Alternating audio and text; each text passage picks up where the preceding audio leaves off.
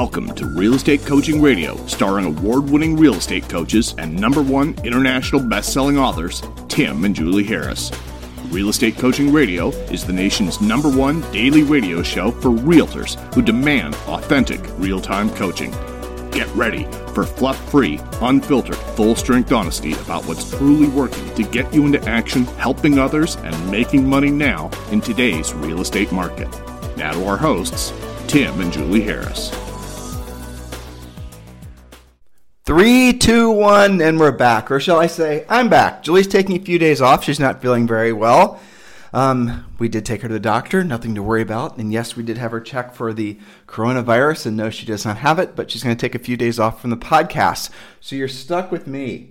Now, I want to start a new series on this podcast, and it's dusting off an old series Julie and I did last year, which frankly I think was some of our best work on this podcast we do our best work, generally speaking, when we're trying to outline uh, something for a new book that we're writing. And the notes that I want to share with you, starting probably tomorrow or the following day, um, are the notes in the podcast notes that we shared with you guys about having a moral obligation to be rich. Now, I found that topic to be completely uh, and utterly interesting as Julie and I were writing it, and a lot of you did too. It's one of our I think one of the best series we've ever done. There's four or five um, podcasts in a row, 30 to 45 minutes each. We're going to go back and, and we're going to dust that off. We're going to update some of the information, not too much, and we're going to re record it. And um, yeah, for all of you guys to enjoy. But before we get there, I wanted to start uh, with an exercise that I sense is definitely needed um, right now. And why right now more than probably any other time? It's because we're coming out of this, you know, bizarre lockdown period of the from the virus and all the we're finally coming out of our rabbit holes as it were and we're seeing all the really the devastation that's happened to the economy and people's attitudes and uh, you know Julie and I have been out and about quite a bit lately and I have to say it's very interesting to see how really friendly and helpful everybody is but also how everyone seems to have this big sort of overhang of uncertainty that's on their minds. I mean it's a bizarre world as all you guys are experiencing. No, I shouldn't say all of you because I have lots of coaching clients, Julie, and I have lots of friends and family all over the country. And I'll tell you, there's things happening in parts of the country that I don't know if it's good or I don't know if it's bad, but it's definitely people throwing caution to the wind with regards to any kind of social distancing or wearing masks. Down in Miami, a good friend of ours, Orlando, was telling us that there are there is no sign of any sort of you know organized people. Uh, there's no mass. there's no social distancing. He said the restaurants were full, over full. There's no distance between the tables, nothing like that. So I mean, there it is. We're at this sort of bizarre place in the world where people don't really know what's going to happen next. They're still sort of licking their, I think, uh, financial and psychological wounds from what we've all just been through. And if you kind of compound that with all the things that are going on politically, all the things that are going on socially, it's very, very easy to feel overwhelmed, or at least not overwhelmed necessarily in the sense that um, maybe you would, you know, too much to do, but overwhelmed in the sense of not knowing how to focus on uh, moving forward. Again, I know this is a very stressful time for all of you guys. You know, it's interesting too. Um, I was uh, talking with someone recently and it was one of you guys who had asked for a free coaching call, so I called you back. Someone who was interested in EXP. So I called him back and I was answering all their questions, and, and then I gave him, you know, we had a little coaching session.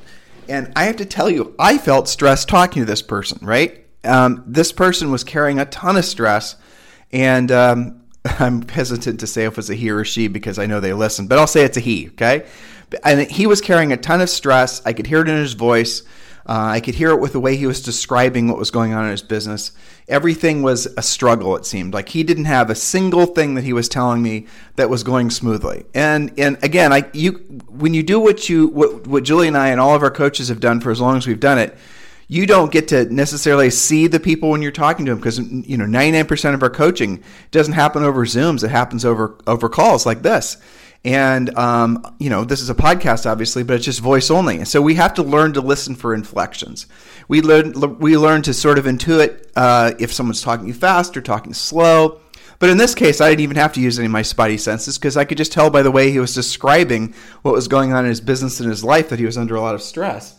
And then and then he was asking for help because he's wanting obviously to make the most of this market because he's in you know he's believing as well that this is probably the last best market we're going to have for a while. And so he and I were uh, making a plan to get his listings sold, take more listings, make the most of this market, be of service to other people. The things we talk about every day on this podcast. But what I what my goal was, and I didn't tell him this, and I don't necessarily ever enter into coaching calls with goals because really it's not my goal that matters; it's the coaching client's goal. But in this particular case, he was a podcast listener who's becoming an EXP uh, agent as part of our team, and he and he wasn't a coaching client. So I did have to have a goal. You know, I had to have some object, uh, uh, some inline where I could essentially you know, get him started and going in the right direction. And um, and then if he needed more help, he could raise his hand and ask for it, you know, sometime in the future, but not formally like a normal coaching session. So I had to enter into with a goal, and so I wrote down on a piece of paper my goal was to help him to feel less stressed and help him to feel like he was reconnected with uh, a sense of direction, and that was my goal. And I and I did it. And I'll tell you, and what I did with him is what I'm going to do with you. Um, and what I'm going to do with you guys, if you take this seriously and you take notes as I'm talking, I think you'll have that same sense of clarity. So just to summarize that coaching call, you're about to hear essentially, and this coaching, essentially this this uh, process I'm going to take you through. I've done many many coaching calls, and so I knew it was going to work with him, or at least I was had a high level of confidence. Um, but at the end of our call, maybe it was 45 minutes or whatnot, I asked him how he felt because I could hear in his voice that he was talking slower, he was calmer, he seemed more confident. And I, and I asked him how he felt, and he used those words. He said he felt calm, confident. He thanked me profusely for, you know, essentially all that. And I appreciated the praise, obviously, but then the hard part was was going to happen as soon as we ended the call, because then he actually had to get to work. And, and then I did ask him to, you know, stay in contact with me. So uh, not only can we move him forward with EXP, but we can also move him forward, uh, keeping his, um, you know, his marbles in his head as it was. So here's some simple cold facts, hard realities. The rest of this year is going to be, unfortunately, probably more stressful than the first half of this year. And I mean in all the ways that matter. And I, am sorry to tell you that. And um, trust me, I would much rather be telling you how it's going to be a wonderful V shaped recovery and we're all going to be laughing at the hardship for the first half of the year. But it, there's really no indications to believe that it's going to be like that. Now, it's going to be worse because of all the things that are going on socially and with politics. And it does seem that we're going to be at a crossroads again with the coronavirus. There are certainly a lot of, you know, I think credible sources that are saying around the country that this, you know, asshole virus is trying to make a comeback. And it's inevitable. It's sort of one of those, you know, so what isn't inevitable is that the government and the in the states are going to react the same way.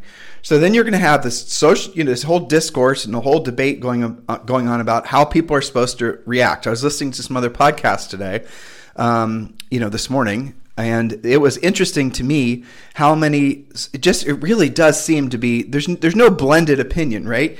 It's either we all lock down and we all sort of just hide in our hobbit holes or we just basically that's one extreme. And the other extreme is is that we all sort of just you know herd immunity and you're if you're old or if you have you know other health problems and maybe you just need to be a little bit a lot well in some cases a lot more cautious and maybe you're the one that needs to quarantine if you have other you know relate maybe potentially harmful issues if you develop the coronavirus. But for the vast majority of people they will get it and they'll get over it, or they'll get it and they won't even know they had it. And all the, you know, little kids supposedly don't have a big problem with it. At least that's what we're being told, right? I mean, again, and that enters another layer of uncertainty where, you know, there's differing opinions on whether you should wear masks or not, or differing opinions on whether there's two strains of this. And just, look, guys, they haven't really made a lot of progress on knowing what the hell's going on, have they?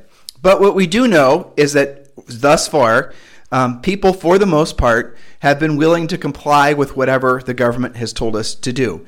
And will that happen uh, if there's a second go around of quarantines? I honestly don't know. And um, neither do you. And there is no crystal ball. But it does appear that based on the momentum that's happening right now, with essentially people's reaction to having been quarantined and the horrible devastation of the economy, there might be uh, more essentially gravitational pull away from not having a big quarantine again and not doing what they did again, shutting down the economy, despite the maybe increased health risks. So there you go. There's a lot of uncertainty, and that uncertainty is going to enter into the real estate markets. Now, Julie and I have been and again, I'm getting to a, a, the topic or the outline of the uh, coaching call I did for that guy. But I'm just sort of, you know, reminding all of you that we've been warning all of you uh, for the past two years that there was going to be some kind of recession. We've been talking about it on this podcast, uh, but we certainly didn't expect a pandemic. I mean, you know, it's kind of an extreme event, and there always is some sort of extreme event, a black swan event, as the money guys like to call it, that usually causes the onset of a recession or something else. And that is what's happened now. And the pandemic is perhaps the biggest, ugliest black swan there ever has been. Um, and fortunate, and, and hopefully the uh, biggest, ugliest black swan we'll ever have to deal with. Um, but moving forward, here's what matters: is that the second half of the year is going to uh, create more headwinds in a meaningful way than the first half did there's going to be finally they're going to you're going to see some of these unemployment benefits uh, run their course. You're going to see the um, distressed real estate uh, it's going to start gaining momentum. And trust me, guys, as coaching clients, you're going to be the first to know about it. As you, some of you may remember, we are the nation's leading short sale REO coaching training program when that was what was most relevant for all of you to know. And yes, it does appear that that's going to be relevant for all of you to know again by the fourth quarter. And we are, at this point, we are predicting that by this time next year, that there's going to be a dramatic increase increase in distressed real estate. And there's going to so you guys get my point here. There's going to be a lot of headwinds to the economy. I can go on and on and on, but I don't want to make this sound doomy and gloomy. What you have to realize is ultimately the uh, future is whatever it's going to be. How you react to it is your choice, right? And if you don't have an actual, you know, clear north star, if you don't have directions, if you don't have an overused word goals of what you're going to accomplish, then you're just going to basically be a ship out to sea blowing in whatever direction of the strongest breeze. And that's what you want to avoid because when you get in that place, then you are literally out of control and you're going to essentially suffer the worst hardships you can in pretty much all the most, most meaningful ways. I talked about um, at the end of one of the podcasts uh, most recently, the great book that Julie and I read. I don't remember the astronaut's name. You daily listeners know who I'm talking about. It was written by a, a Canadian um, astronaut, and he was, you know, we were talking about what people have a tendency to do when they lose a sense of control. So, you know, essentially they destruct other aspects of their lives that otherwise would have been fine. And you know, the moral of the story here is is our job, Julie and I's job, our coaching company's job. You know, we, it's our objective to make it so that your finances are at least in control. Because if your finances are in control, if you're not financially desperate, then other stressful things that pop up in your life have less of an impact. You know, it's it's less impactful to you if, for example, there's a lot of bad news about the coronavirus and the economy, if you financially are on, on strong ground, you know, you, you can you can weather whatever storm comes your way, right? You're if you're, you know, if you even have, like, say, for example, someone in your family does get coronavirus, and you know, maybe your whole family does, and I'm not, you know, your whole family gets over it, so you know, no doom and gloom here. But if everyone's down for the count for a while, not feeling that great, but you have no financial worries, you see how life is just not so bad. So what we're going to do today uh, is I'm going to start out by having all of you guys listen in, and hopefully you'll allow me to coach you through the essentially the challenge, the mindset issue. I know a lot of you guys have of sort of lacking uh, motivation, lacking what I would call a real cl- clear sense of uh, purpose and direction. So I'm going to walk you through that, and then what we're going to do is we're going to go back, and it's going to maybe be later this week, and we're going to talk about the fact that you have a moral obligation to be rich. I'm going to dust off those notes, and, and Julie and I have been updating them, and we're going to go through it point by point. And I'm going to do my best to sell you on the idea that you literally have a moral obligation to be rich. And I'm not just playing with words, I mean it in the truest sense a moral obligation to be rich. And by rich, I mean your money works for you and you no longer have to work for your money. Not some big grandiose, you know, maybe it, it you don't have any desire to, you know, have, uh, you know, private jets and all the rest of it, all the, all the rest of the trappings, right? Maybe that doesn't appeal to you at all. That's fine. That's not what I'm really talking about. Though some of you, that's what you want and that's great too. What I'm talking about is rich. Again, where your money works for you, you no longer have to work for your money. Where you are no longer having to earn your money. Your money is earning itself for you. That is what rich is. And rich, by the way, depending on what your expectation is could be 5000 a month 10000 a month so maybe it's 3500 a month i mean some of you if you had $3500 coming in a month passively, gets wired to you every month, or you get a check in the mail, or maybe it comes from multiple sources, it doesn't really matter, you would be in essence rich. You would be financially free, assuming your your personal obligations were about 3500 a month. Others of you, it'll take 5000 10000 maybe 20000 But how would it feel if you had enough money coming in passively that you no longer actually had to, you know, worry about transactional income? Again, you know, a zombie apocalypse happens, but you've got money coming in. You can pay your bills and you can feed your family. You can feed yourself. You can still, you know, do all those things and you don't have to worry about the, the hardships that come from no money. It, you see how everything else doesn't quite have as much impact and how much, as much hold on you. You know, there's a good argument to be made that a lot of the social unrest that again Julie and I predicted back in uh, March. It's, it's, an easy assumption that a lot of the people are reacting the way they're reacting because they are so pissed that they lost their jobs. I mean, look, we're all small business owners, right? Uh, it's really unbelievably tragic to think of all the businesses around the country that will never come back, at least not in the sense that they'll be viable. And some of them will just close up shop. And they'll be I mean, guys, what, 40 million people lost their jobs in just the last 90 days? And yes, the unemployment rate wasn't as bad around the last reporting period for unemployment, new claims for unemployment, but it's still absolutely awful. This is the fastest that that many people have ever lost their jobs, I think, anywhere in the world um, in history. So that's something really to behold. And all those people at the same time being told to quarantine, right? And being told that all these other injustices are happening in the world, yeah, a lot of them are going to get real pissed. A lot of them are going to, you know, take to the streets. A lot of them are going to say, you know, the leadership that we thought we had in our lives in our in our, you know, country failed us. And maybe they're right right? Maybe ultimately they're right. Maybe the leadership, maybe all the people that we were hoisting up, telling us and hoping that would give our country and ourselves direction, maybe they were all sort of misdirected themselves. So here's a thought for you. Ultimately, the only way you're ever going to get into the end zone in any meaningful way in your life is if you stop looking for outside leadership. You can look for people to give you guidance and occasional course direction changes. But you have to be your own guru. You cannot be in, you have to be independent of being dependent on other people. You can't be in a situation where your future is totally beholden to essentially, you know, the government or something like that. You know, there's lots of interesting statistics out there, and the one that I always remind myself of, and, and we're pivoting to the, you know, the coaching call that I provided for this gentleman. Uh, there's lots of interesting statistics that I, re- I always rattle around in my brain, and these numbers I might not have perfectly right. They're in our book. I should uh, not be lazy and just crack open our book because Julie researched this a lot. But the Social Security Administration produces amazing information, um, just a wealth of real drilled down factual statistical information about people's wealth. And one of the facts, and I think we read this back in the you know early 2000s or whatever, but something like 98% of everyone, once they uh, reach the age of retirement, so sometime in your 60s, are either you know 100% dependent on a family member or their family or the government just to make ends meet. So a lot of people, after working their entire lives, earning if you always if you add up how much money you've earned in your entire life, you know, round it up just to make the point, add it all up. You know, back when you deliver papers to when you move snow off driveways to all the way down to the you know last house you sold. Everything all the money you've earned so far it's probably millions and millions of dollars. And some of you it's tens of millions. I have coaching clients where it's hundreds of millions. That's how much they've earned in their lifetimes.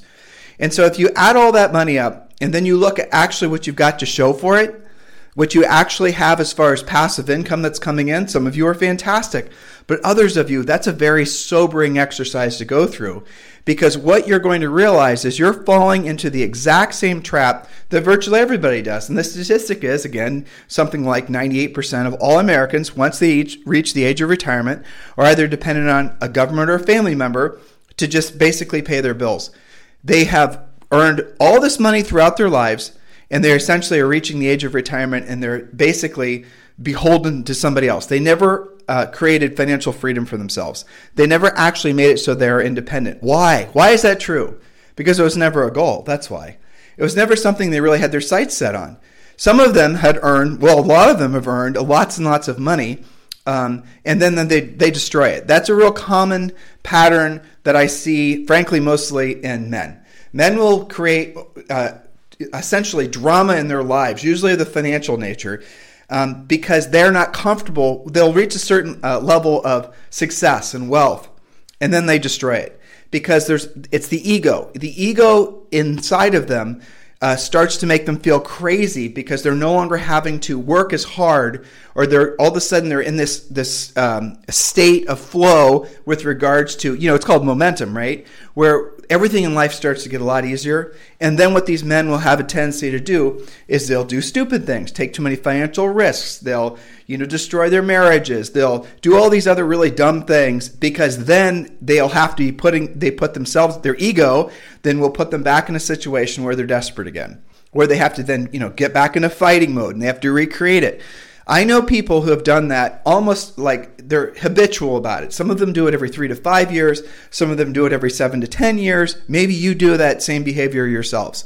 So you got to say, is that really working out for me? Is that the pattern I want to follow? And maybe if I continue, and so they always tell themselves, right? I've got enough time to recreate. Or they'll say, well, you know what? I fell on my ass once, and now I'm falling on my ass again I can pull myself back up again. And then you do it. And then what happens is, as you get older, what happens is it gets a lot harder to do that. And you have to remember that there's lots of people that have lived that same pattern in their lives. And remember the statistic I gave you that virtually everyone once they reach the age of retirement is dependent on a family member or the government just to basically keep out of uh, poverty. Well, what makes you think those people didn't follow that exact same pattern their entire lives? They did, of course. So unless you have a pattern interrupt, unless you actually do something to change that really crazy pattern that you've developed for yourselves, and all of us have done it in some way. I mean, you know, the uh, obvious example that everyone can relate to is how many people have lost a bunch of weight and then gained the weight back. Raise your hand if you've done that, right? Because it takes, look, it takes massive discipline to keep the weight off. Actually, it takes more discipline to keep the weight off than it took to lose the weight you know, but you and, and yet you keep on following that pattern. You gain the weight, you lose the weight. You gain the weight, you lose the weight. You don't have to actually live like that. So one of the sayings that Julie and I created a long time ago is if you want ever increasing, you know, levels of success in all the most meaningful areas of your life, you have to do what you don't want to do when you don't want to do it at the highest level. Do what you don't want to do when you don't want to do it at the highest level. That is so critically important because what that does is it breaks you free of these patterns of creation and destruction. You don't have to have good years and bad years. You don't have to have good decades and bad decades. A lot of people really believe that's how it's supposed to be. No one, and I've had I've, I've had these conversations so many times that it just it's amazing to me that people actually innately believe that you can't have ever increasing levels of success in all the most meaningful areas of your life. They actually believe that you succeed and then you don't. You succeed and then you don't. That's just some some sort of I don't know what it is, a socialized belief about capacity, or maybe it's just an individual, you know, belief about what they're capable of. Or, or what I personally think it primarily is, is people start to succeed in certain areas of their life and then they experience emotional headwinds. So for example, if you are, you know, I, I, was about to say Columbus, Ohio, and um, well, I will use that as an example. So when you're walking, Julie and I are from Columbus, Ohio, and when we lived in Columbus, and we all of our dearest friends and family members still live there, and I think maybe this will make them a little mad at me for saying, but I don't think they'll argue with me. When you live in Columbus, it's winter for a long period of time, spring and summer for a short period of time. You know there's no there's certainly a, a, good bit of you know people do athletics and whatnot but it doesn't you don't have a long season for doing that. There's no skiing it's flat you guys get the idea. What you do have is the osu buckeyes and what you do have is a lot of people that gain a lot of weight and then they they just add a little bit more weight every single year. Get a little bit fatter get a little bit fatter get a little bit fatter but they don't think of it because they stay in columbus ohio everyone around them looks like they look everyone around them basically the whole social world is mostly revolved around you know that type of behavior and that type of lifestyle. Not everyone, obviously. I'm just trying to make a point. Don't get mad at me if you're in Columbus, Ohio. Remember, Julie and I are from Columbus, Ohio. You know, we met in high school in Columbus, Ohio. So I'm not, you know, I'm just using this example because I know it. And when, when we walk through an airport, actually, I should say as a joke, when we used to walk through airports, remember listeners, when everyone did that? Um, we'd always, you know, without reading the board as far as where the plane was going, you could always kind of predict the people waiting for their planes what part of the country they were flying to, couldn't you? Right? It's true. You could actually, when walking past areas in the Midwest, the people were heavier. They wore baggy clothes, lots of sweatshirts. Have you ever noticed this, listeners? What I'm telling you is the truth. And guess what? Julie and I were not immune to that when we lived there. When we lived there, both of us were heavier. I was like 30 or 40 pounds heavier. Uh, Julie was, I mean, she wasn't that much heavier, but she was, I don't know, maybe 20 pounds heavier than she is now, something like that. Now, she'd never admit it, but she's not on the podcast, so I can tell you all that. True story, though. And, and then what happened is she and I started to travel more. We went out to Southern California, we went to different parts of the world, and we started seeing that, hey, guess what? You know we're fat and, and, you know and we're not that's not who we want to be. That's not who we want to become. We don't want to stay on this treadmill and just get fatter and fatter. And um, you know the same thing applies for money. The same thing applies for every aspect of your life. You know uh, i could pivot this and talk start talking about education levels and being lifelong learners. How many of you guys read books? How many of you guys actually listen to other podcasts? How many of you you guys get the point? People just level off and then they stop growing and so, in the case of like what caused Julie and I, what was our pattern interrupt specifically for you know being fat, for example. And I, look, I'm not using soft and cuddly words here. I'm saying what it was. We were lazy. We were fat. We were eating too many carbs. Right? All these things were true. And yes, Julie and I had both, by the way, done the yo-yo thing: lost weight, gain weight, lost weight, gain weight. And we said this is enough. We're not doing this anymore. And we then realized in order for us to break free of that pattern, we're going to have to start in our minds like seeing ourselves as different people. And not just seeing ourselves as different people, but exposing ourselves to different ways that different people live around the country primarily. And that's what we did. Now, here's what happened. When we started to lose weight, and we were living in the New Albany Country Club area, and Julie and I started running around this massive, uh, you know, around the golf course and all that. And the uh, we started to lose weight, and people started to say sort of backhanded compliments, right? You know, little little smart ass comments. We heard it all the flipping place. You know, people say, "Oh, I saw you guys out running," and you know, what are you running from? And all you know, things like that. Little funny things. We you know, we'd laugh all the while we were losing weight. And then what we noticed is that we would start to get shunned a little bit from getting invited to different social things because we were maybe we didn't go in there and brag about how we were losing weight. They could tell we were in the, in the you know we were changing, we were becoming something else, and they were reacting because we were no longer part of that group tribe. We no longer were you know we weren't cohesive with how we made them uncomfortable, right? Now the same thing had happened years before when it came to money. The same thing it came it happened when we you know became successful and, and continued to become successful in business. And so my personal theory is is that a lot of you have the intention of becoming something greater. But then when you start to hit that stride, you start to gain that momentum, you're you're faced with a massive emotional headwind of being rejected, of not being supported like you thought you'd be supported, of not like no you didn't have a structure around you to reinforce the person or you know that you wanted to become.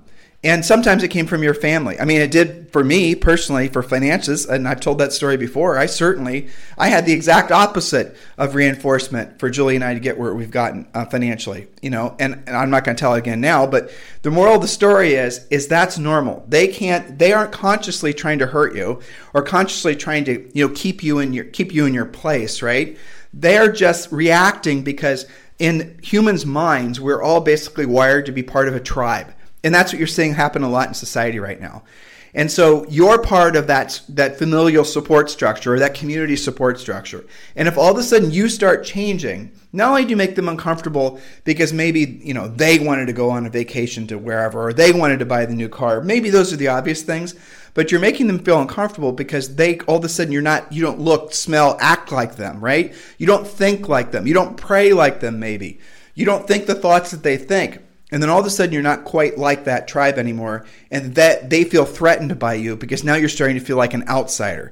I know that sounds uh, it sounds bizarre for me to say what i just said but it is still true and if you think about your own behavior and i want you to analyze that I want you to really drill down on that ask yourself, is that the reason maybe you haven't uh, pushed forward? And the more sort of amiable, people oriented you are, the harder it is for you to push through that because you're perceiving their um, rejection of you. Well, they're perceiving their reaction to you. Let me say it that way that you're hurting them. So if you all of a sudden become successful financially and you're able to pay your house off and you know spoil your family and all that, you feel almost bad because you feel like somehow you're hurting the people around you, your family and your friends and maybe your neighbors.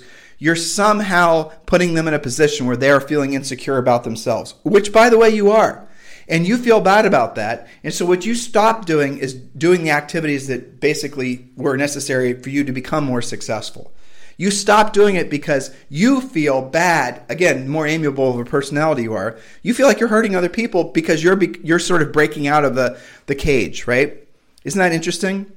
You know, so if you really have these drill down conversations with yourself and allow yourself to be introspective, and then you start allowing influence from your, you know, break through your existing belief structure. And that right now is more important than ever. And I, I, we're not going to meander into talk about politics here, but the reality of it is it's really critical that all of us do not allow anyone to tribe us up. You have to have an open mind because what's going to come next in our economy and politics and societally and even politically and who knows what, right? Is going to be a hybrid of all these competing, these thoughts and these, you know, people's behaviors that feel like they're competing right now. So all these things that seem to be at odds with each other, what's going to happen next is going to be sort of a gelling of some of these ideas, and then it's going to evolve into something that will essentially be around for you know generations. And it's going to be with regards to how we treat each other, the economy. All these things are going through the hardest of hard resets right now, and it's painful for a lot of us, right? It's uncomfortable. I get it. I totally I feel that way too. But having gone through these experiences and being a coach, as long as Julie and I have done it, it's very cathartic. Cathartic being you coach somebody to help them through a problem, and you get the benefit of having done the work with other people and help it and seeing that you know how to help other people through their problem and then it's almost like out of you know integrity to have that same problem yourself. So if i'm telling somebody who wants to lose weight for example because that's an easy thing to pick on right?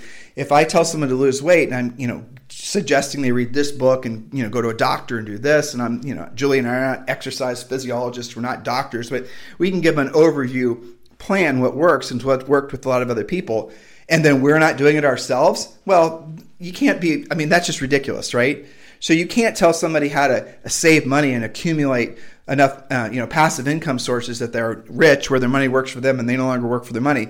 If you're broke, I mean, those things just don't work. You can't be good at what you do if you're not actually practicing what you say. That just it not only makes you a hypocrite, but I don't. I think anybody can perceive that you're fake if you were if you're not actually living by um, the words that you actually say. Hopefully that makes sense to all of you. So I'm going to get back to this coaching call I had with this gentleman. I'm going to tell you guys some psychological tricks that makes this work. And I'm kind of giving you the the uh, sort of a peek behind the curtain as to why a lot of these a lot of these things work. And I'm going to share, and I think I'm going to break the mold with a lot of things that maybe you guys think with regards to goal setting in particular. So uh, here's the thing that's very fascinating, um, and these are all fairly recent psychological studies done by very credible sources but the old way of, you know, goal setting, okay? And I don't even like using the word goal setting. It just seems fake anymore because so many people say goal setting.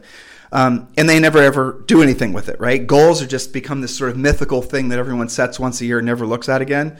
But your life should be filled with constant goal setting, not just something you do, you know, quarterly or annually, but daily, because you can have uh, micro drill down goals that are essentially there to serve the larger goals. And that's how you're that's how you're supposed to do everything. You know using the example of learning how to say proactively lead generate right? And let's say you decide you're going to be a listing agent. Let's say you decide you're going to be a listing agent you know and you're going to be able to list say 10 houses by the end of the year or 10 houses in the next 60 days, right? And you're going to do it 100% from proactive lead generation. So you have now a goal with a date. So let's say by, you know, August 15th, whatever it is, you're going to have listed 10 houses from proactive lead generation, not from referrals, not from, you know, buying the leads, not from doing any of this, you know, Mickey Mouse stuff actual listings where you basically knew the seller, a probate listing, an expired listing, a for sale by owner listing, maybe a center of influence past client listing lead that you called, and all the other sources we teach you in the coaching program, right? You're going to set the goal. You're going to do it by that particular date. Now you have a goal and a date. That's what most people do. That's the extent of it. They never do the middle part, which is an action plan. So the action plan is where everything is. The action plan is what you should be doing every single day you know, leading up to the accomplishment of that goal. Every single day, it's about doing what you don't want to do and you don't want to do at the highest level.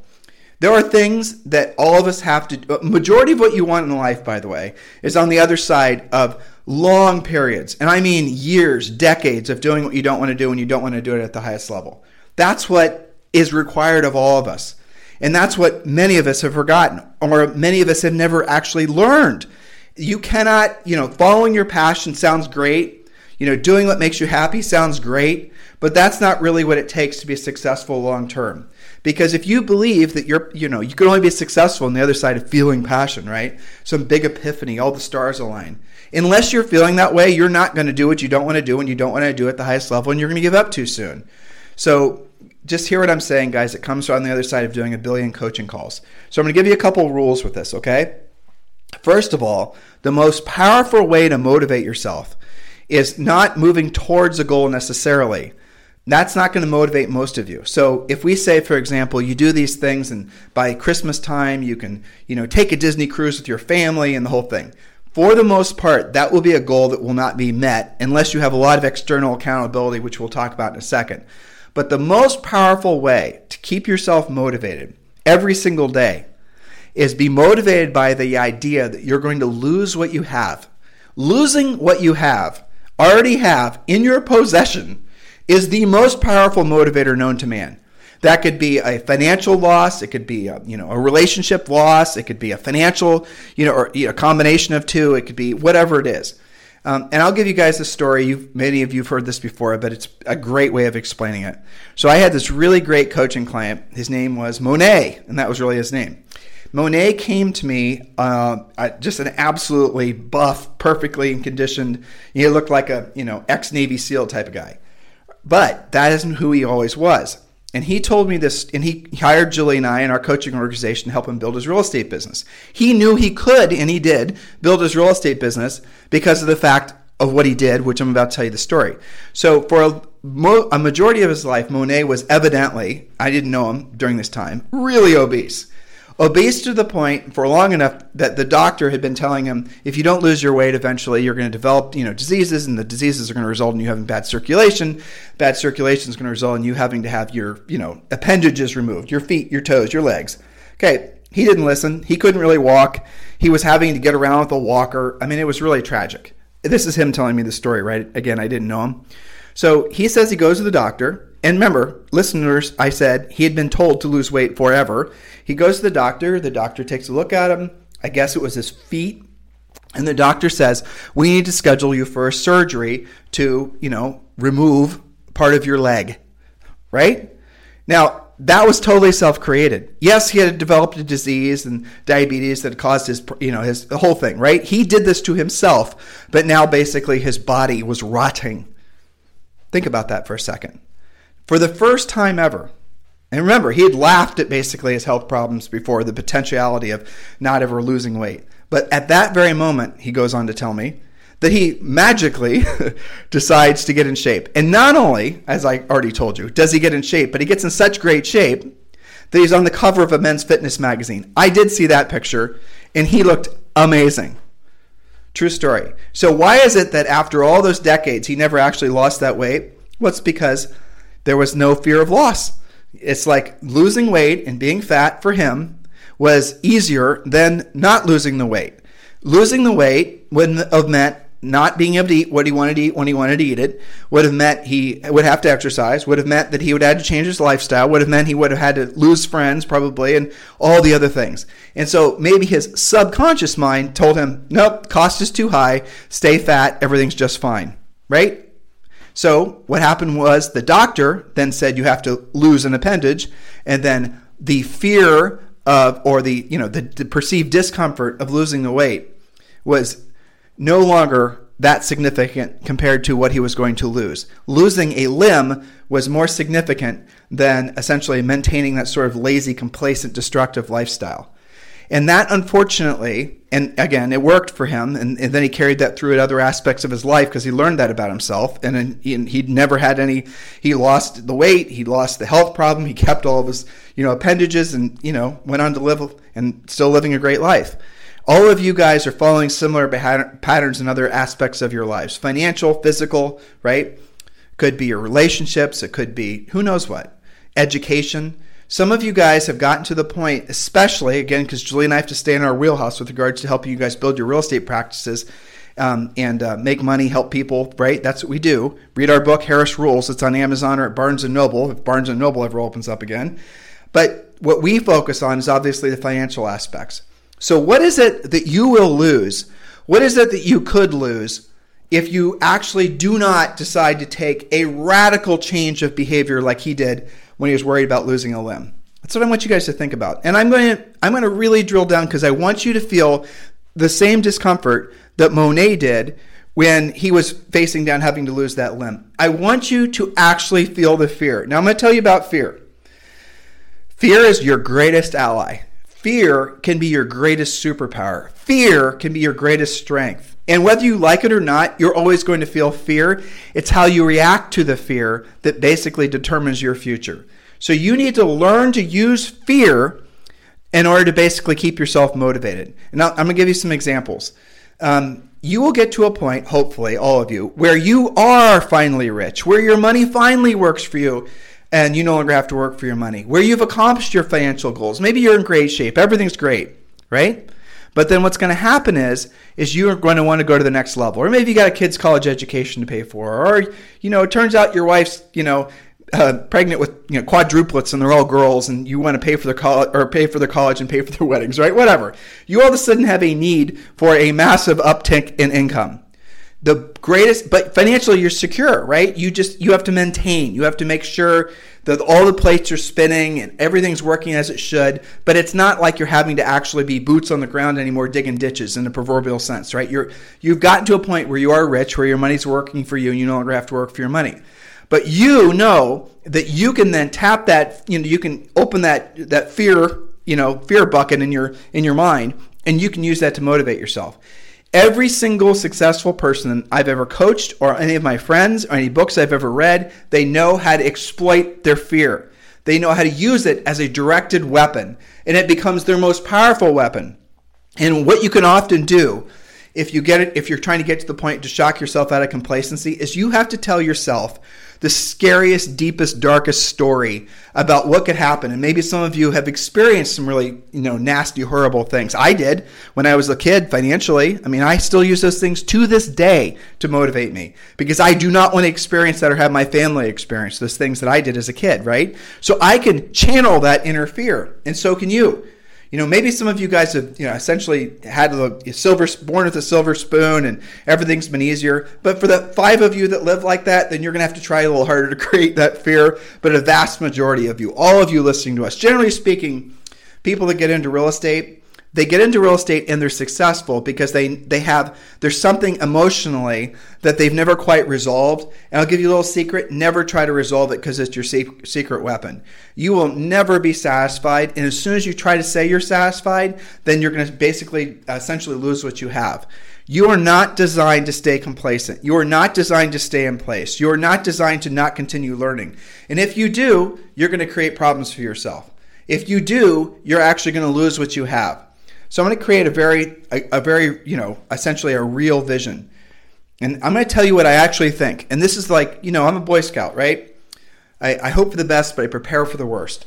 And that's how we've developed our business. And maybe in some cases, it's caused us to be too conservative with opportunities, but at the same time, it's worked out overall. So here's the thought for you. And, and again, this is what I truly believe. And I'm not finding any real counter indicators to make me think I'm wrong. I believe this time next year, we're going to be in what will be a very protracted recession. I think we're going to see things happen in the economy because this is basically the great reshuffling, right? The deck is getting reshuffled. And it was inevitable. There was, we are you know, essentially the country was living on borrowed money and the Fed and all these other things that I'm not expert at enough to quite understand, let alone explain to all of you. But what I do know, again, is that a lot of my very wealthy friends, and we have many of them, fortunately now, because you know Julie and I were able to you know, climb the mountain from our lowly lows, you know, when we're, because we've been married for 25 years, or actually, holy crap, we've been married for 29 years. See, you could tell Julie's not in here today as I'm doing the podcast. And um, yeah, so we've gone from less than nothing to where we are now. And along the ways, one of the things you'll pick up along the way is you get to upgrade your friends and the people that you choose to influence you. And now we're living in a place where we're, it's very rare that we don't run into somebody that we can't learn something from. It's very invigorating. And I hope you guys, if you choose to um, continue your ascension, I hope that all of you guys understand that once you get to the new height, you're going to find people to reinforce the climb. I'm trying to do that for you now, by the way. So, one of the things that, that I noticed from all these guys and gals, no matter how successful they are, is they're all very pensive right now they're all being very cautious about the decisions that they're making in their businesses and with their personal finances. Some of them are trying to keep the powder dry, as it were, so they can be strategic and pick up what they perceive to be discounted assets this time next year. That's probably true. Others of them are just basically keeping their powder dry because they want to make sure that their business can sustain whatever comes next as far as if there's a second wave or if there's a slowdown of any kind. You know, look, guys, I, I'll tell you, Julie and I have been running ads looking for uh, folks to work for us in our coaching business because we are anticipating growth because education businesses like ours actually do incredibly well during economic times like this because people have to retool themselves and how they understand things. I mean, you guys are all going to be want to, uh, you know, take advantage of the distressed opportunities that will arise over the next 12 months, and we want to be there to provide that information for you. So we are anticipating, um, as we saw back in 07 through you know 10, a dramatic increase in the number of you guys that are going to trust us to help you with your education. Right? That's what we do. So we're looking to hire people and we've been running ads on Indeed. And the you know the Indeed ads we're getting you know hits now and then. We get a decent resume now and then. But within the last two weeks, I would say really within the last seven days, there has been a huge surge. I check my email every morning around 6:30 in the morning, and I would say, and I put all the Indeed ads in a you know a folder, and or Indeed resumes in a folder. I don't review them. Someone who works for us, uh, Tom reviews them, and then he basically tells me the ones he thinks I should look at, and then Tom calls them, we interview them, and then they talk with me. But one of the things that we noticed was a huge increase in resumes, and the resumes were coming from all over the country and the resumes were from people who had been on um, furlough, okay, or they've been on some form of unemployment, right? The enhanced unemployment from the CARES Act, those types of things. All those things are running their course. And now you're seeing people anticipating that they're not going to have their jobs come July, so they're looking for work now.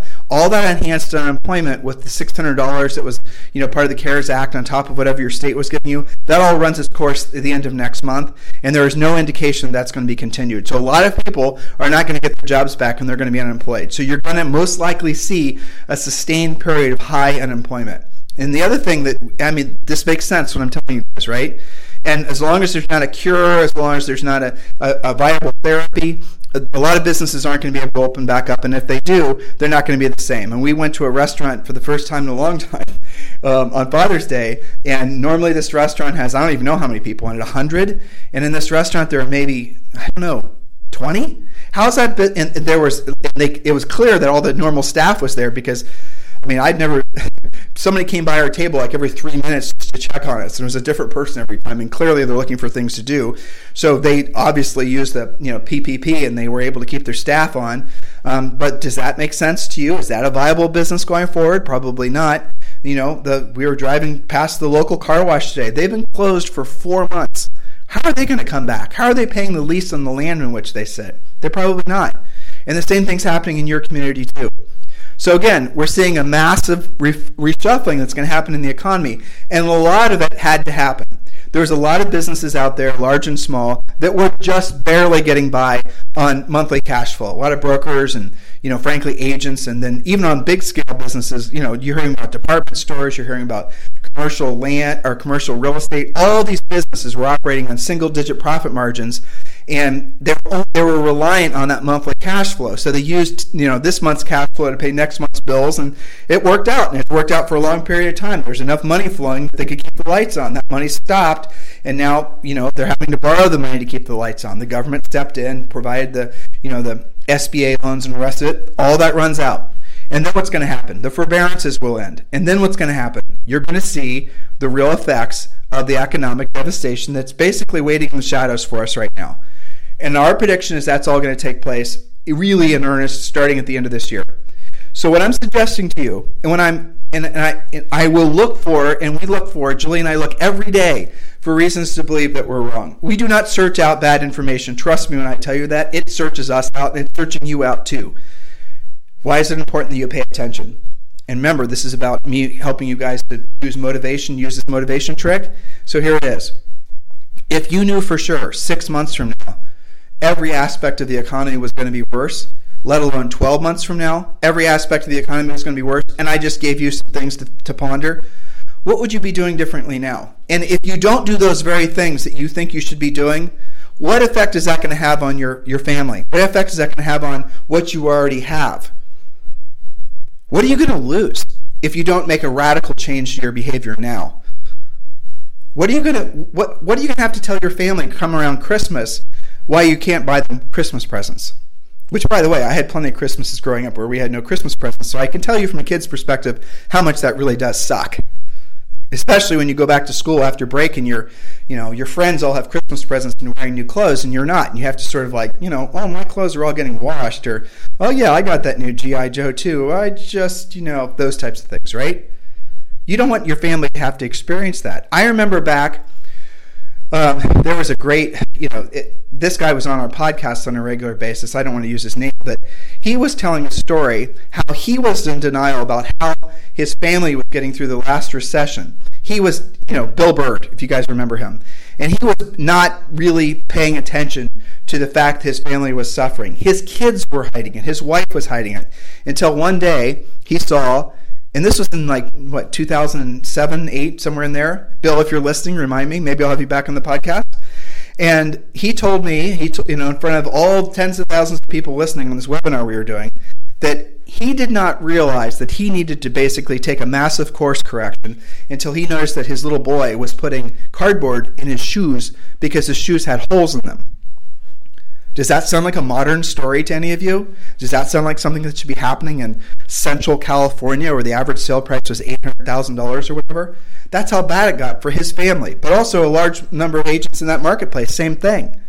What makes you guys think that's not going to happen again? Of course, it's going to happen again if you're ill prepared. If you choose to do what Monet did for years, where you just basically ignore the problem as it's compounding, where you're waiting for someone to say, Monet, would you like to remove the have the you know right leg removed from the ankle or from the knee down or the left leg.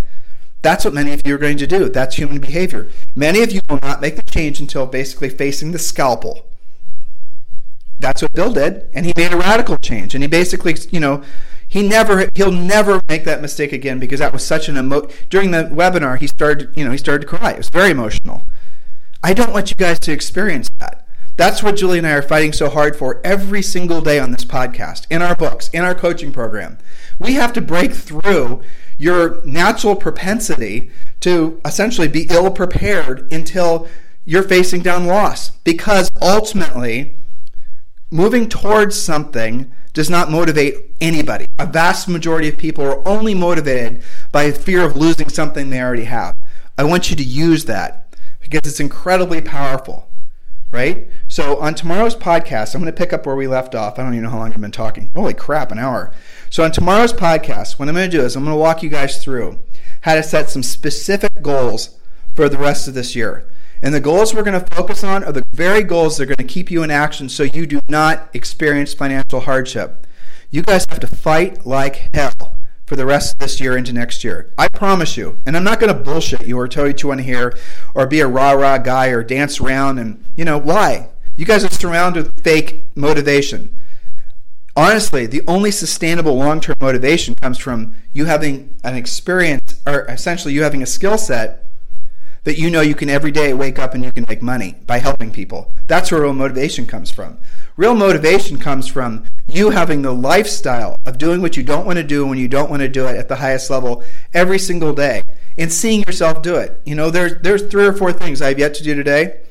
I was, you know, tending to Julie's uh, health issue this morning. I had to take her to the doctor, so there's a lot of things I didn't get done, and I still got to get them done. And I don't want to do any of them, but I'm going to do them, and I do them every day. And yes, Working out is one of them. Those guys who know us, I'm not a big fan, but I'm going to do it. Right? I'm going to do what I don't want to do, and I don't want to do it at the highest level because I know what happens as a result of doing that every single day is everything that I want in life. The same thing is true for you guys. So please stop believing that you know you have to set goals that are only motivated by the carrot. Ultimately, the stick is what works. But the stick is the stick that you create for yourself. So use the fear of losing something that you already have. And I gave you a great one. Lisa should be a great one for most of you. What are you doing right now to ensure that your family is going to have the best Christmas ever? where you can spoil your wife, you can spoil your kids, and you're not doing it at the cost of something else. You're not doing it at the cost of financial security, or you're not doing it at the cost of not being able to donate money or you know take some quality time off around the holidays. You're not like buying all this stuff for your you know everyone eh, all the while you don't have money to buy them dinner, right? You're not doing that. That's what I'm saying. Both is what I'm saying. What are you doing now to make sure that you're not going to be experiencing hardship? Or are you just hoping and praying that magically all the stars will align? Hey, look, guys, we did have all the stars align over the pandemic. We did. I mean, if you did the PPP loan, if you did some of the other things we were telling you about as part of the uh, Ultimate Agent Survival Guide, by the way, if you haven't done that yet, make sure you text the word survival to 31996. Text the word survival to 31996. Just do that now and you'll you still the PPP loan is still valid. You could still do some of these other things, these government lifelines. Those did give us, um, you know, a real great lifeline. It was fan, for many of you it was fantastic. Without those programs, many of you would have been wiped out in the next 90 days. There is no political momentum to continue that stuff. There'll be some versions of it, but you know as well as I do, it's not going to be generalized like the last round was. The PPP loan, which was the saving grace for virtually, you know, everyone that I got so many emails and texts where you guys were thanking us for you getting a PPP loan because we told you about it. I heard Julie, true story. when when we traveled, when we lived in Georgetown, Texas, just north of Austin, we always used the same driver to take us to the airport nothing fancy. I we're not rolling around limos here. Just you know, so we don't have to keep a car at the airport while we're gone. And we used to travel a lot. And um, he called Julie and asked her for a loan because he hasn't had any business and he wants to go back to school to get a commercial driver's license. He did not know about the PPP. So many of you didn't know about the PPP. Julie and I have told people um, outside of real estate about the PPP, and, and people are believing it's hard to get. People are not understanding that this was money that was set aside to essentially uh, compensate you for the loss of income that you had because the government decided to shut everything down. Right? It's there's no. I mean, this is it's a gift. It truly is. If you follow the rules, it's a loan that converts into a grant that you don't have to repay. It's all available for you. You guys get all that information for free. Just text the word survival to 31996. If it wasn't for programs like that, many of you guys would be i mean what would you be doing? Trying to get a job? Well trust me it's hard to get a job right now based on the number of resumes i'm getting and the quality of the resumes. I got a resume this morning from someone who had an mba from wharton. If you don't know what wharton is it's an ivy league university that's extremely hard to get in and they're asking for a job for me. And i looked at the resume. The resume was fantastic and this person i'm guessing was probably my age right? And they had all this impressive background work history. And do you think they planned to be in a position where that they are now? No, they didn't plan not to be, and that's what I want you guys to be.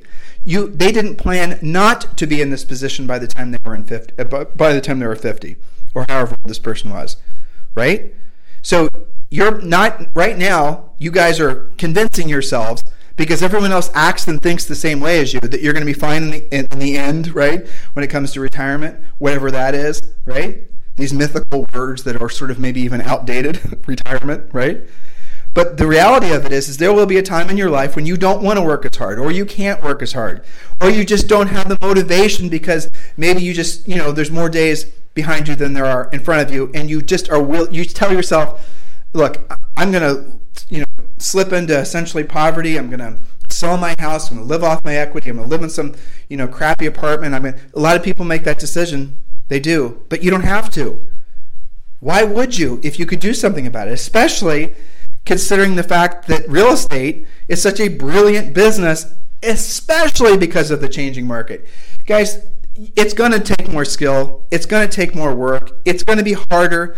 It's going to take less goofy bullshit that so many of you guys are addicted to the branding, the social networking. And do not tell me about five great ways to run Facebook ads to generate buyer leads. Come on, people. That's not what this business is all about. You have to focus all your best energies on being listing agents. You have to realize that that's the way you create leverage. That's how you create freedom ultimately. That should be the goal of every single one of you listening. Oh, some of you are being pressured to build teams, you're being pressured to work on your brand. You need to set all that stuff aside. I mean, hard stop. And you need to focus basically on getting your skills on. You have six months, maybe, before you start really feeling the effects of what's going to happen next to prepare. And six months is not a lot of time. So, what are you going to do in the next six months? Use the fear of not being able to take care of your family towards the end of the year, or if you don't have a family yourself, right? Use the fear of not having, not knowing what to do to solve other people's problems. Right now, some of you have been spoiled. Centers of influence and past client marketing, right? Or you've been buying buyer leads. Everyone could get a loan. Everything was easy. You know, you had to deal with lack of inventory, which, by the way, won't be a problem this time next year. You know, so you've been you've been spoiled by the market. You've been spoiled because the whole thing about all ships rising. That's going to come to an end or in, in some cases, it's going to come abruptly to an end. It already has. In other cases, it's going to slowly come to an end. But regardless, we're in a new cycle. It's the great reshuffling. And Julie and I are going to copyright that term because we think it's appropriate, right? The great reshuffling. Isn't that what it feels like? All the cards are still in the deck, but they're just in different orders now. Sort of what it feels like for us. So listen to what I'm saying, please. I'm only trying to help you guys. You know, if you choose to become coaching clients, well, obviously that's great too. But ultimately, what I want you to do is choose not to basically allow yourself or your family to suffer. I want you to choose to realize that your highest and truest purpose on this planet is to be of service to other people. Hopefully, you understand that those are not just words that come out of my mouth. I'm trying to do that for you right now. I'm trying to be very selective about the words I say and how I say them. I'm holding myself back from some of the things I would like to say because I know some of you would find them offensive right? And I don't want to offend you because you're looking for reasons not to listen to me because I'm telling you to do something you don't want to do. I'm telling I'm going to tell you many things you don't want to do. So what your ego is trying to do is look for reasons to discount me. You're looking for reasons not to have to listen to me. You're looking for reasons in your mind just to stay complacent, stay on the path that you've been on. Right? Right. Do you notice that? Is it because you don't believe you have to change? Well, you do have to change. You're going to change whether you want to change or not. You don't have a choice. It's just, are you going to choose to change for the better or are you going to degrade? All of us end up in the same place. We all came from the same place. It's what happens in between that end point and that, you know, starting point. That's in your control. That's dependent on not just your obviously, you know, all but none of us were born in the same in the same place with the same, you know, strengths and the same weaknesses and the same anything. All of us basically had different opportunities. But all of us do because we live in this blessed country, and frankly, because you chose the right industry to be in, real estate. I mean, come on now. You have chosen the right industry. You're in the right place at the right time. Yes, there's lots of changes happening, but the gift from the real estate gods about all these things happening is there's never been a time when caring, competent agents have been so much in need. Caring, competent agents that have the skill set to solve other people's problems those are the agents that are going to be the rock stars going into the future. Many of the agents you guys associate with being rock stars now, they're not really. They might sell a lot of houses. They might have big teams. They might make big lists. But when I have coaching calls with them, as I often do during times like this, and I start drilling down on what their financial situation is, they've got no money. They've got no staying power. Three, four months, they're wiped out and they're the ones that are the biggest believers in you know mindset. Somehow if i think bad thoughts i'll attract bad thoughts or you know all this stuff. There's definitely grains of truth to all that type of stuff. But if you uh, think good thoughts but you don't take the right actions then guess what? You're going to attract yourself? Nothing you know, and here's the counterpunch to that. If you think bad thoughts and those bad thoughts end up basically forcing you to take the right actions out of fear of having those bad thoughts become real, what happens? Everything changes. You guys see the difference? It's about the word action. Please take this seriously. Don't let this get by you. Don't sign yourself up for needless suffering. You, okay, I just sent something from at least a thousand of you because there's, you know, 10 or 15,000 that'll listen to this show. Here's a thought for you if you're trying to figure out a way that my rather, you know, dire predictions for the next six to 12 months are wrong, I promise you I'm trying to do the same thing. I'm trying desperately, Jules and I both, to find reasons why.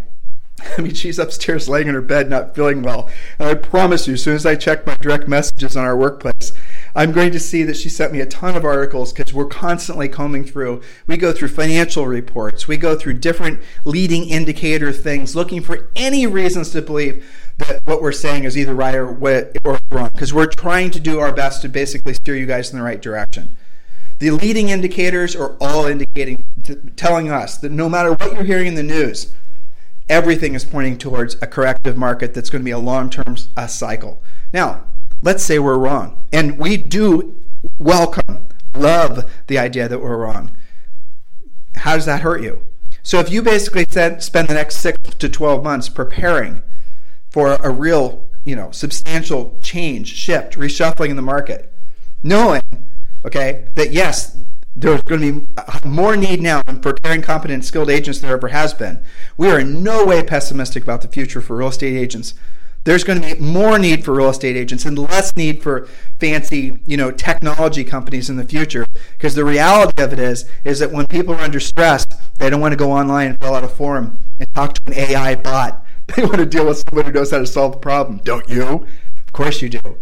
Okay, so let's say I'm wrong. Julie's wrong. And everything that we're reading and we're sharing with you, wrong. It's entirely possible. So what? Six months, 12 months from now, you're over prepared. You've gone lean, you've gotten your skills on, you've developed a new approach to life. You're living the, you know, doing what you don't want to do and you don't want to do it at the highest level lifestyle. You are locked in. You are frosty. You are downrange. You are ready for battle. How much stronger will you be had you not taken those actions? Right? You see what I'm saying here, folks? There's no downside for you actually doing what you don't want to do and you don't want to do at the highest level. Raise your hand if you're sick of hearing me say that, because I have news for you. I'm sick of hearing myself say that because I wish it wasn't true. I do. I'm just like you guys, you know. I'm looking. I, I, my mind definitely wants to go for the easy button. It doesn't exist, so I have to logically talk myself out of hitting it. But I definitely look for it, and so do you. But it doesn't exist. I know that you know if I want to essentially Im- improve aspects of my life, it takes long periods of suffering. It takes long periods of, you know, various forms of misery. Oh, Tim, I don't want to experience that. Neither do I.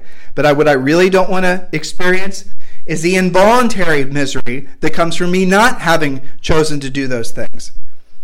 I'd rather, you know, essentially suffer now in control versus suffering if I'm out of control because basically the zombies are at the gate. You guys get the difference? It's powerful, isn't it? It's powerful if you choose to embrace it. And if you don't choose to embrace it, you got to ask yourself why. Is it because you don't want to do the work? I understand. I do. I don't agree with you, but I understand. Is it because you don't want to change? Again, I understand. But you're going to change whether you want to change or not. Look, I don't know what age you are. I don't know what your background is. I don't know what your education level is. I don't know where you are in the country, right? This is just a voice into a microphone, and hopefully I'm reaching all of you. But what does matter is that you absolutely, positively hope for the best, but prepare for the worst. That's what you have to do now. Those are the actions you have to take. There's no downside on the other side of thinking and acting like that. None. So, guys, please consider this. I'm going to pick up where I left off uh, tomorrow today. And then I'm going to get to, um, we're going to re record the whole session on the you're having a moral obligation to be rich, which frankly is some of my favorite content that we've ever, Julie and I have ever co-authored. You guys have a fantastic day. We'll talk with you on the show tomorrow.